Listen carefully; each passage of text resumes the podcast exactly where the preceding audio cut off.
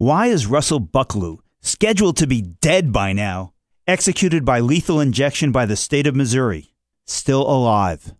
My name is Ramsey Clark, and this is the Civil Liberties Minute with ACLU attorney Bill Newman.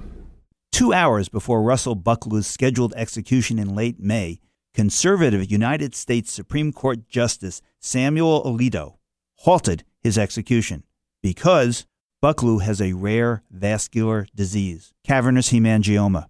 That disease has caused blood vessel deformities and tumors in Bucklew's face and neck, which, in conjunction with the state's concoction of death drugs, has a strong likelihood of causing him to choke and suffocate and experience a tortured death.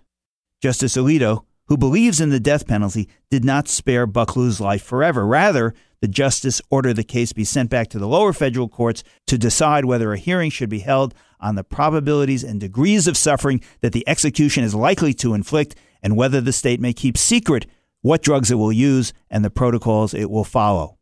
So, Bucklew is still alive.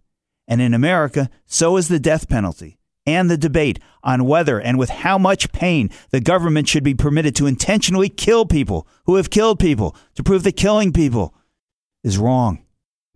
The Civil Liberties Minute is made possible by the ACLU because freedom can't protect itself.